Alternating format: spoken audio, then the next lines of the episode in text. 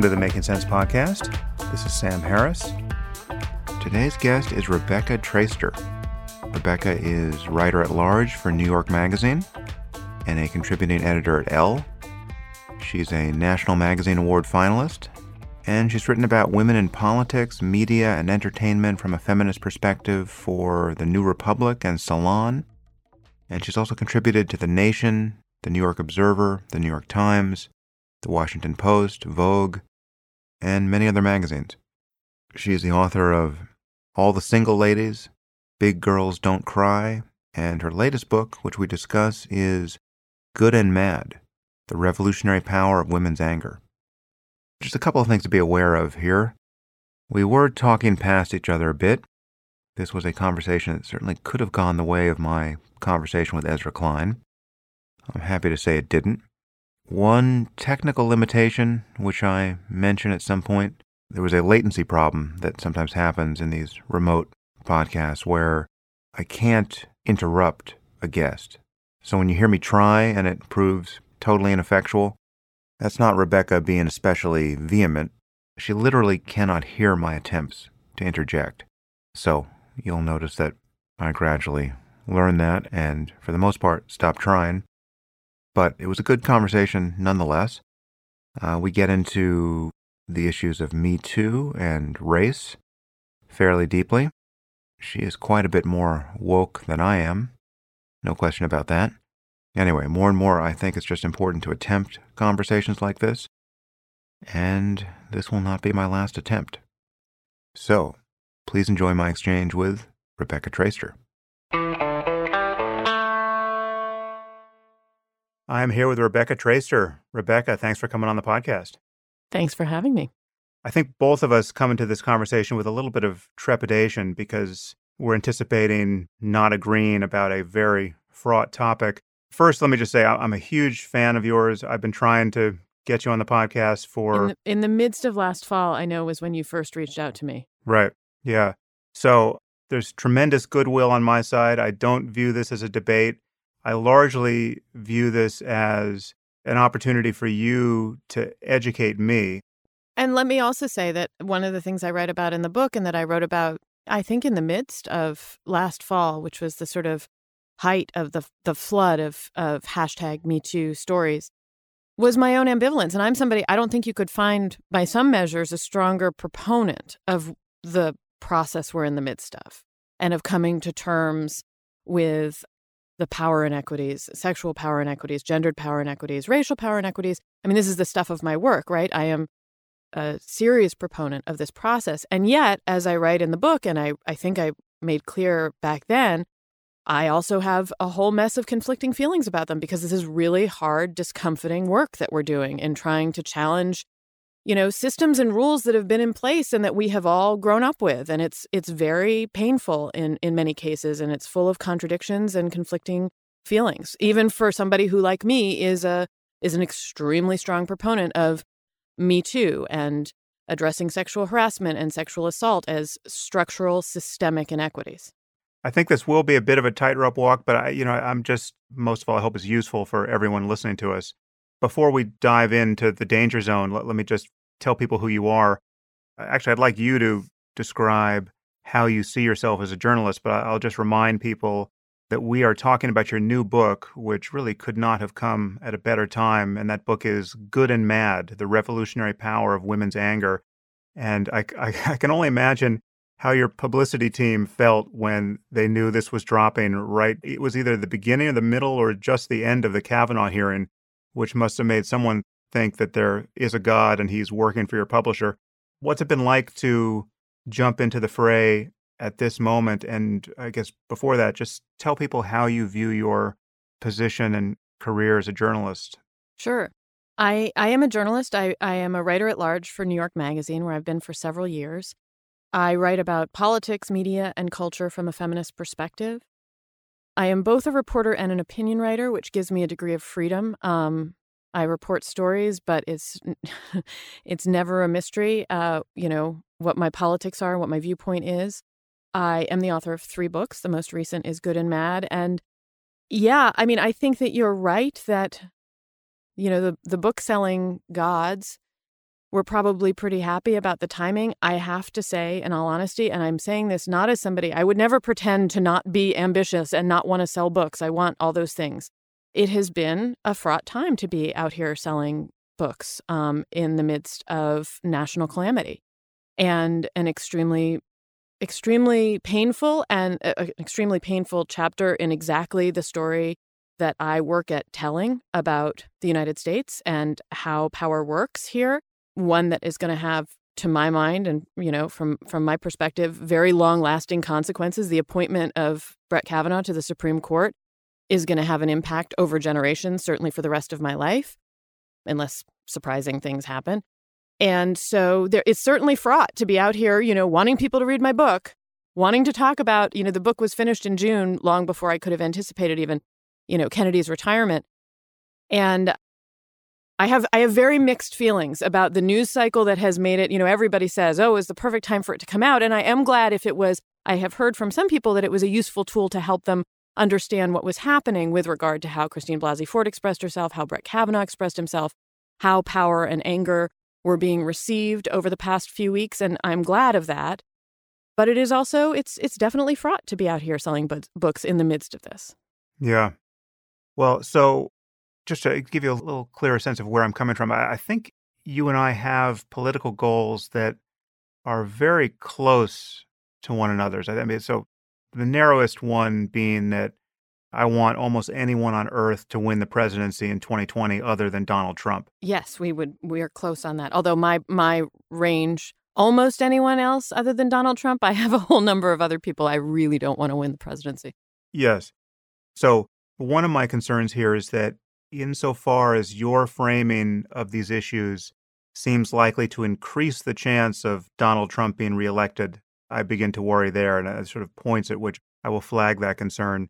There's also a larger goal, which I'm sure we share, which is to arrive at a society where both real and perceived political equality is maximized. And it's important that it be both real and perceived because I think you know, real equality isn't good enough if people don't think they have it or they, they don't recognize they have it. And I think there are situations in which that's already the case. And I think we may disagree about some of that as well. I'm looking forward to to hitting these points, but let's start with your book. Just a, a bit of a, a history lesson here. What is first and second wave feminism? Well, I don't love the language of waves. Um, I tend to use it mostly with regard to second wave because it's become a descriptor. But the way it's used casually is first wave feminism is the sort of suffrage movement, which takes roots in the 1830s coming out of the abolition movement, women um, who are involved in the abolition movement, and some men, including Frederick Douglass, who begin to understand the problems of enfranchisement and full citizenship, you know, fighting for the abolition of slavery, understanding also that the franchise, and this is something Frederick Douglass would later write about with regard to Elizabeth Cady Stanton, that the, the franchise for women was key. And so the suffrage movement, in the form that took it from the 1830s, when the first suffrage meetings came out of the abolition movement through 1848, which was the year of the Seneca Falls Convention and the writing of the Declaration of Sentiments, which riffed on the Declaration of Independence, calling for gender equality and and actually calling out all the ways that women have been made dependent on on men moves through the civil war and the abolition of slavery and then there is an enormous split within the suffrage movement that turns on real racism the fury of these allies who'd come together and work together. But when Black men, but no women, were offered citizenship and the franchise in the wake of abolition, some of the white women, including some of the leaders of the suffrage movement, notably Elizabeth Cady Stanton and Susan B. Anthony, the racism, which has presumably long undergirded even a lot of their progressive activism, they express fury at the idea that black men would go ahead of them and become enfranchised and they would not. And this finds really racist expressions. Susan B. Anthony writes about the indignity of having Hans and Yung Tung vote before uh, be able to vote and wield kind of electoral power over educated white women like herself and Lucretia Mott is very, very ugly. And that split lasts decades. The groups break into two different, of, of suffragists break into two different factions, two different organizations.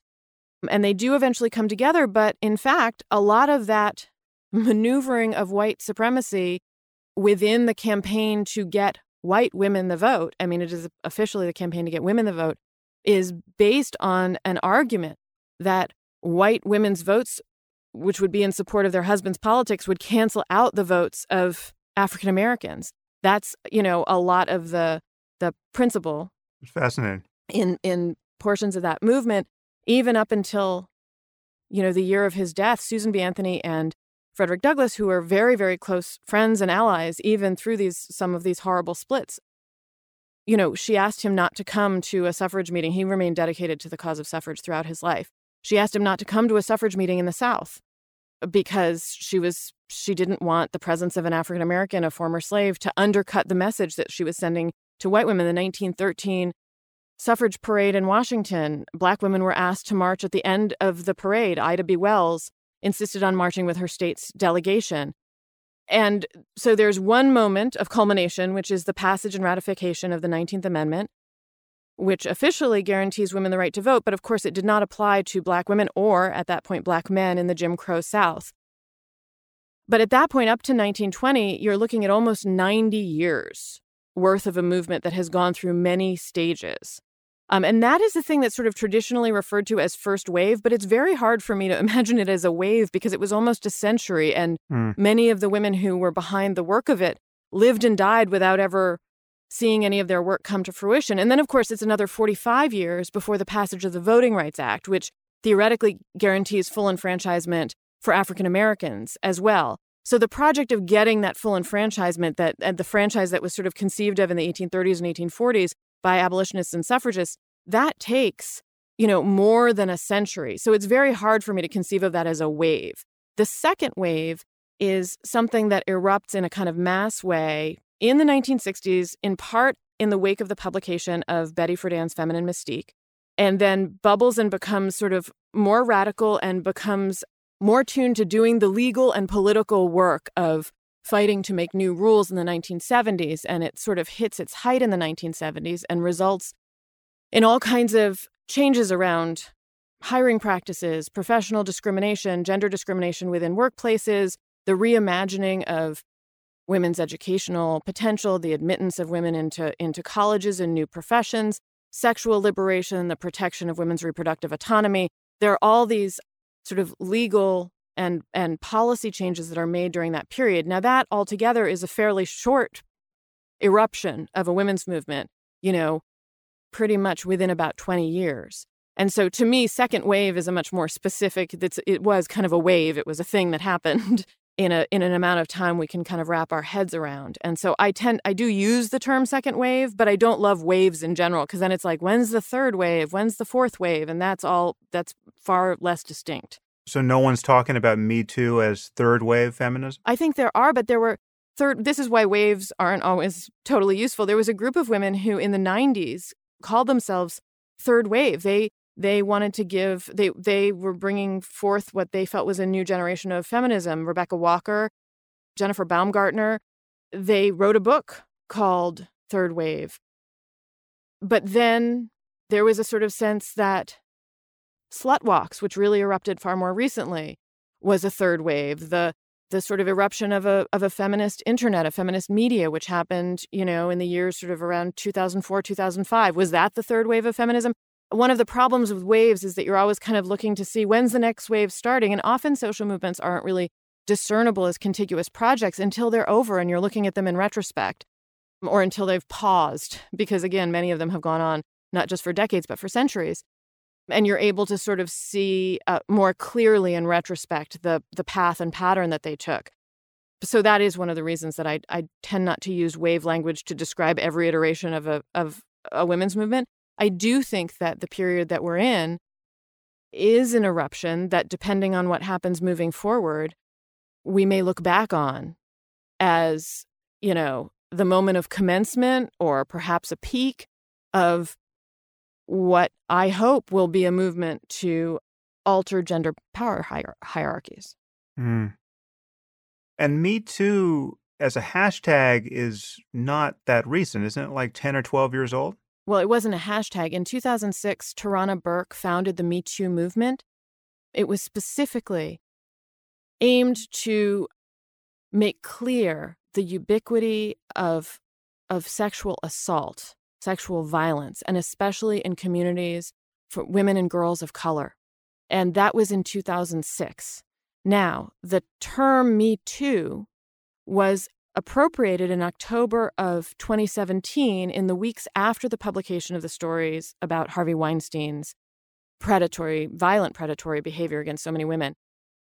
And I believe it was the actress Alyssa Milano who maybe first use the hashtag Me Too as a way to try to get personal narratives of having experienced sexual assault or harassment eh, you know, on the internet. And she very quickly, I think, was told about, eh, you know, in some cases, appropriation of the work of those who've come before and have had less power you know is can be can be unconscious or or something that they haven't learned and alyssa milano was told about tarana burke and learned about tarana burke's leadership and very quickly made sure that everybody that she was very public in saying look this is actually work that was pioneered by and led by Tarana Burke, who should be leading us now. And so it is now better understood that the hashtag Me Too movement, you know, is is a descendant comes out of Tarana Burke's movement, which she is still leading. I I would say that the hashtag Me Too movement, it is in part in response to the stories of not women and girls of color, but in many cases the origins of it were with stories being told by very powerful white women, actresses, and performers who've made some of the first allegations against Harvey Weinstein. And also, under the umbrella of the hashtag MeToo movement, the conversation has broadened to not just be about sexual violence and assault, but about workplace harassment and discrimination. Right, right. I think one place to start here is just with the mental state of anger, which you defend really at great length throughout your book. You know, we all have this sense that anger is an unreliable guide to action. I mean, obviously it can get you started doing something, but I think many of us worry that you know it's often not informed by a lot of wisdom or careful thinking and is just by its very nature hostile to those things. I think you start your book with a reference to the philosopher Martha Nussbaum, mm-hmm. who's written about the disutility of anger. And I, I must say, I, I share that bias. It's not to say that I haven't found anger useful, but I, I feel that I've experienced its limitations just as a source of creative urgency. And I do perceive it a little differently than I think you do in public. Because I mean, one point you make repeatedly in the book is that anger tends to look great on men and terrible on women, and that this reveals a double standard that we have that we, we shouldn't have. And the examples you use of it looking great on men, I just don't perceive the men that way. I mean, I think, you know, for instance, like, you know, Kavanaugh, I think you, I think it, it was in some of your press, you talk about his anger working for him, but Blasey Ford was just totally measured, and had she erupted in anger, it would have been a disaster. But I mean, I just thought Kavanaugh's anger looked terrible and almost derailed him. And you know, I thought Lindsey Graham's anger looked just. I mean, he became this absolutely repellent character the moment he erupted in an arguably totally disingenuous way. And I mean, conversely, the video of the women getting both angry and and upset in other registers with Jeff Flake in the elevator, that played very well for those women. I mean, I thought that worked. And it wouldn't have worked, frankly, for a man. Had Jeff Flake been cornered in an elevator by angry men, the threat of violence would have been so salient that it just would have seemed totally uncivil. I view anger a little differently here. I just I, I don't just actually think you do. I don't think your points your your points actually echo some of the things that I have been saying in my again the book doesn't deal with kavanaugh because it was published just a few days after christine blasey ford's testimony and one of the things i've been remarking on is pretty close to what you just said that in this particular political moment where in fact we are adjusting our ears and eyes to broader ranges of expression from a broader range of people. It's a long process. That the the example of the two different kinds of anger the people speaking to the Judiciary Committee, to the powerful people in the room, and specifically to the Republicans on the Judiciary Committee, who are the ones who had the power in that instance, were very traditional forms of anger. We knew that Christine Blasey Ford could not be angry because it would have undercut her point, right? And one of the things I've been saying is that Kavanaugh could, as a powerful white man, and this has to do with who's presumed to be irrational to begin with. You were describing how you view anger as fundamentally unstable in some way. Women are pre- begin with a presumption that there's something emotional or, ra- or irrational in that uh, in them. You know, this is attached to the to notions of what femininity entails, and white men in particular are are presumed to to begin with a measure of rationality, right? They are our normative citizens, our normative leaders, our normative human beings, are, are white men in the popular consciousness and politics. And so historically, their expression, women's expression of anger, only serves to amplify the notion that she is fundamentally unstable or irrational, that she shouldn't be believed, that this is coming out of a place of of instability and and therefore sort of unreliable or not credible. Whereas for men, the expression of anger can amplify their rationality to show that they're extra passionate about whatever it is they're presumed to, to be telling you information about. And when I first saw that night, when I went home after the testimony, based on these presumptions of how anger can work for a man like Brett Kavanaugh, but would never have worked for Christine Blasey Ford, I felt like, oh my God, it's over. He's going to be, this is going to work in his favor. It is going to be what the committee needs. And based on Lindsey Graham's own response, I felt like it's clearly what the committee wanted to see, what the powerful people who are going to make this decision, the Republicans on the Judiciary Committee, you know, the president to the degree that he has power over over his party, it's going to please them. And I felt like it did. But then there were these days where some things happened that showed me that things were changing a little bit.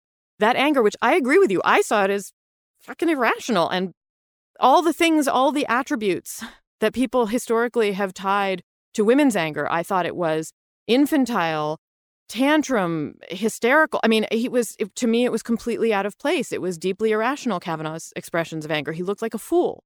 But the thing that I felt was that for the powerful people he was addressing, moving up, you know, up in power, the people who were going to make the decision about his lifetime appointment, it would be effective. But then there was, it, it turned out after you know, people thought about it for for 12 hours, that it was kind of mocked. Saturday Night Live mocked it in a way that matched the way that I'd seen it and that you just said yeah. that you saw it, you know? It was hilarious, yeah. As funny, as as undermining, as uh, you know, and I thought, "Oh my god, this is interesting because this tells me that there's something in how we're receiving this powerful white man's anger that is different from how from what historical models would tell us. And at the same time, Ana Maria Archila and Maria Gallagher yelling in that elevator was so powerful for so many people. Now, I would argue, and did then, that in part, that anger was powerful because it was communicative and connective and expressive for millions of people who didn't have power in that instance, who were not on the Senate Judiciary Committee, who were not powerful members of the Republican Party in the position of deciding how they were going to vote. That anger was the expression of and cathartic and communicative you know for so many people who weren't in that elevator who weren't in that senate chamber and that that was a power that is key to some to the potential social and political power of a mass movement that is looking for people to give voice to their frustration and their dissent and that's part of why those women in the elevator played such a powerful role. But what was the result the result was that his anger did do what it needed to do for the powerful people who were able to make the decision. And they made very clear that that anger, which was designed to amplify the point that he had been wronged, was the communicative force that was going to undercut their assertions that he'd been wronged. These are the Republicans who are, have since talked about how he was the victim of a mob, how he was, we feel, you know, Donald Trump saying, I feel so sorry for his family. That is all all of those are cues that came out of his angry display on his own behalf. So you I agree with you that the sort of precarity with which I felt for a couple days his anger might not have worked for him was symptomatic to me of the of the fact that we are in the process of hearing different people's anger differently. And I I agree. but ultimately it served its purpose, which was to persuade the people who had the power to appoint him to the Supreme Court of the United States to do so, and then to take his angry model for what had happened to him and repeat it to the world and affirm that as the story of what had happened, which was that Brett Kavanaugh had been attacked and that it was his anger that was righteous in the end. And those who had stood in the way of his further accumulation of power had aggressed upon him. I wonder if there's a difference in the way feminine anger can play on both sides of the aisle politically. So I'm thinking of Sarah Palin, who I don't know that she actually ever communicated raw anger, but she was definitely put forward. I'm, thinking of her appearance at the Republican National Convention. This is before she had been discredited in all of those uh, sit down interviews with people like Katie Couric, but it was really the apogee of her political fame. And I remember being, you know, frankly, terrified by that performance because I thought it was so good and, and effective for her crowd. I mean, I thought this is how right wing Christian theocracy starts. But one thing that was interesting to spectate on there is that, especially in, in light of what we're talking about, is that there seemed to be an immense hunger for a woman in that role to take a very hard swing at the left and communicate a wrathful, triumphant, but feminine war cry against liberalism and everything else that she was castigating. Is that not in any way a counterpoint to this perception that women can never strike this note credibly? No, the way that they're that they are encouraged to strike it has always been when they are striking it in fund- fundamentally in defense of white patriarchal power, which is what Sarah Palin was doing. It's what Phyllis Schlafly was doing. It's what the angry women who opposed school segregation in the South, the white women, were doing this is this is one of the only ways in which women's anger and ferocity on a public stage is in fact fetishized by the powerful because if it is on behalf of that that power and in fact a power that you know via its policy and ideology seeks to subjugate or oppress women it's very useful to have a woman going out there and making the case for it and you'll note that the way they make the case for it Sarah Palin's anger was always expressed in maternal terms which harkened back to the traditional valuation of a traditional white femininity as a mother. So she was the pit bull hockey mom and she led the Mama Grizzlies during the during the Tea Party move, which was a hard right move for the Republican Party, rooted in an enormous amount of misogyny. And so much of what drove the Tea Party once in Congress was, you know, shutting down Planned Parenthood. And Sarah Palin gave, you know, ferocious voice to this right wing faction but she did it using terms and, you know, in a style that affirmed her as she wasn't threatening the power structure. Women who are angry on behalf of left politics and left policy that aims to alter who has power in this country are inherently a threat, and thus their anger is immediately marginalized and vilified. Whereas women whose anger is on behalf of a power structure are very valuable to that power structure. There are rewards on offer to them. There are vice presidencies on offer to them. You know, Phyllis Schlafly wrote a book called in her she led an army of angry white women angry about the alterations to a patriarchal power structure that had been made by those feminists in this, during the second wave. She led an army of women who were angry about those changed rules and expectations and opportunities in an incredibly successful, incredibly canny, tactically brilliant move against the ratification of the ERA. And she won in 1982. And in doing so, she and that army are the ones who dealt that second wave feminism its kind of symbolic final blow.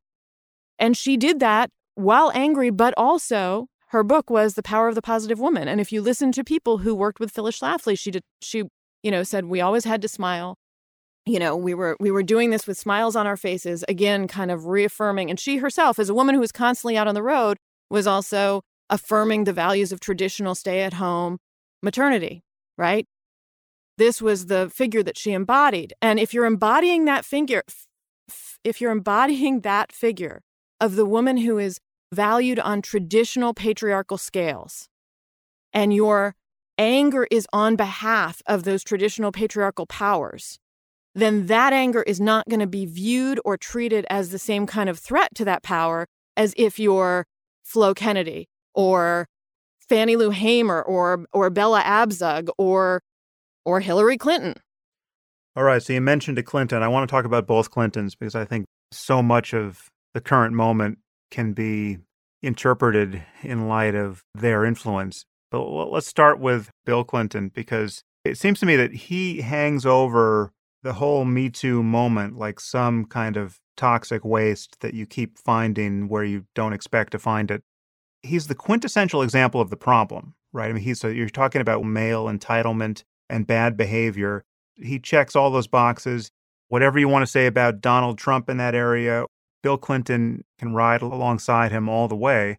And some of the leading feminists of the time proved, I mean, I don't think hypocrites is too strong a word to describe how they took his side against his legitimate accusers. And to some degree, this continues to this mm. day, although I think I opinions think are probably changing quickly. It does continue to this day in the sense that I mean, I know, you know, I, I know Monica. I don't know her well, but we, you know, we've met a few times, and I, I noticed in the news probably not more than a year ago that she got disinvited at a conference that she had been asked to speak at because then they later secured Bill Clinton. They didn't want to put Bill in a awkward mm-hmm. situation. That and, was within the past six months, I think. Yeah, right. So, but that's but that's different from leading feminists supporting Bill Clinton, which is part yeah. of what was happening in the '90s that you're pointing right. to. Let's say that you know, I think it was a magazine. You know, they're, they're very different scales of the kind of thing you're talking about, right? Let me just add one more piece here, Rebecca. The response to him was certainly problematic from a feminist point of view. And most consequentially, in the 2016 election, because of how Hillary had played that political moment when she was first lady and defending her Lothario husband from, you know, all of his legitimate accusers. I mean, she had, you know, I don't think this is debatable. I mean, she had bullied these women. She had lied about, you know, or certainly seemed to have lied about things she must have known were true. And in large measure, this is, I mean, I think her failure to become president was probably overdetermined, but this has got to be one of the reasons why she's not president. Because, I mean, at that moment in that debate with Trump, where she was there on the stage going up against one of the most unethical people on earth, and she couldn't make a peep about it because of how badly her husband had behaved and how badly she had behaved in defending him. You know, to some degree, we have to perform an exorcism on the Clintons to get to a reset with respect to the current moment politically. Sure. I think that we have to perform an exorcism on a lot of, uh, you know, uh, we have to perform an exorcism on the way patriarchal power has left, again, systemically, women dependent on men in all kinds of ways. So, not just as husbands, but as leaders of political parties, as you know part of what happened i i very much agree with a portion of what you the story you just told right so the way that i have long understood what happened during bill clinton's administration with regard to the you know and and for me the big way in which it was deeply problematic from a feminist point of view is that bill clinton gets elected the year after anita hill's testimony and anita hill's testimony against clarence thomas is such an important point in feminist history. It's coming, it is coming on the heels of the 1986 Supreme Court decision that finds sexual harassment in the workplace to be a form of, of sex discrimination under Title VII of the Civil Rights Act. This is after more than a decade in the courts, you know, starting in the mid 70s, where women of color filed some of the first suits. Mechelle Vinson, Carmita Wood, about sexual harassment they'd sustained in the workplace. They're borrowing from civil rights laws and, and discrimination law that's just been made in the wake of the civil rights movement, applying it to their own harassment within their workplaces. Those cases work their way up through the court. In 1986, you have the Supreme Court decision. And then five years later, Anita Hill testifies. And the power of Anita Hill's testimony on our view of, of gendered and racial power in this country was enormous. And um, we know one version of it, which is that the next year after a view of the whiteness and the maleness of the Senate Judiciary Committee, then on both sides of the aisle, right?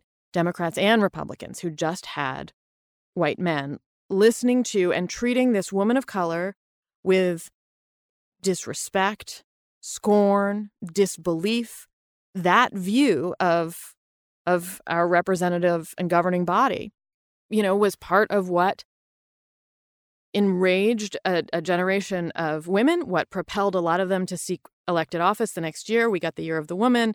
In retrospect, it seems very small, but in fact, it was four women elected to the Senate, including the first African American woman ever elected to the Senate in the history of the country, Carol Moseley Braun. You can draw direct lines. You know, Carol Moseley Braun held a seat that later Barack Obama held. He later became our first black president. It was the year that Dianne Feinstein was elected. She, of course, was the ranking Democrat during the Kavanaugh hearings on a Senate Judiciary Committee. You know, Barbara Boxer was elected. Kamala Harris now holds Barbara Boxer's seat. Kamala Harris was on the Senate Judiciary Committee. Patty Murray, who has talked sort of most vocally about how anger at the Hill hearings in part motivated her run for the Senate. You know, this was a this was a change with long-lasting effect. I would also say that it was the cusp of sort of hammering home what sexual harassment meant, what it was, what it entailed, how it was a form of discrimination, which had been decided by the Supreme Court but hadn't really been made clear. It was a, pow- a form of power abuse, of, of gendered and sexual power abuse. And that conversation was really crucial. And then the next year, we elected a president who was the first Democratic president in 12 years, and on whom all kinds of people on the left, on the Democratic side, however you want to describe the politics of the time, were dependent. He was, it had been 12 years of Reagan and Bush. And here was the guy who was our first Democratic president. And his behavior was in line with old expectations and mores about how men behaved with regard to women, right? This is part of, look, Ted Kennedy during the Anita Hill hearings was also silenced in part because right. of his history. Yeah, or, or, did his nephew? Wasn't his nephew being prosecuted his for rape? His nephew was on trial, I believe, at the exact same time as the Hill hearings yeah. for rape, and and Ted Kennedy himself, of course, had left a woman to die in Chappaquiddick, and had a terrible reputation for womanizing. So many of our leaders, left and right. I mean, this was part of the association of male sexual power and power abuse with public and political power is really deep and long lasting. Bill Clinton happened to become president at a time exactly post Anita Hill hearings when those when our expectations and the rules were changing and that was being hammered home to us. That was I mean this is a man you know who had he served as president 20 years earlier probably wouldn't have been called out for any of this behavior because it was presumed to be part of how power worked and how patriarchal power worked. As it was, he was called out. And many of the people who, including some prominent feminists, now, some feminists, I want to point out, Andrea Dworkin was incredibly critical of Bill Clinton, right? There were feminists who were furious and who were very clear that Bill Clinton had abused power in his relationship with Monica Lewinsky. And there were feminists who believed the other women who, who told stories. If you'd like to continue listening to this podcast, you'll need to subscribe at samharris.org. You'll get access to all full length episodes of the Making Sense podcast and to other subscriber only content, including bonus episodes and AMAs and the conversations I've been having on the Waking Up app. The Making Sense podcast is ad free and relies entirely on listener support, and you can subscribe now at samharris.org.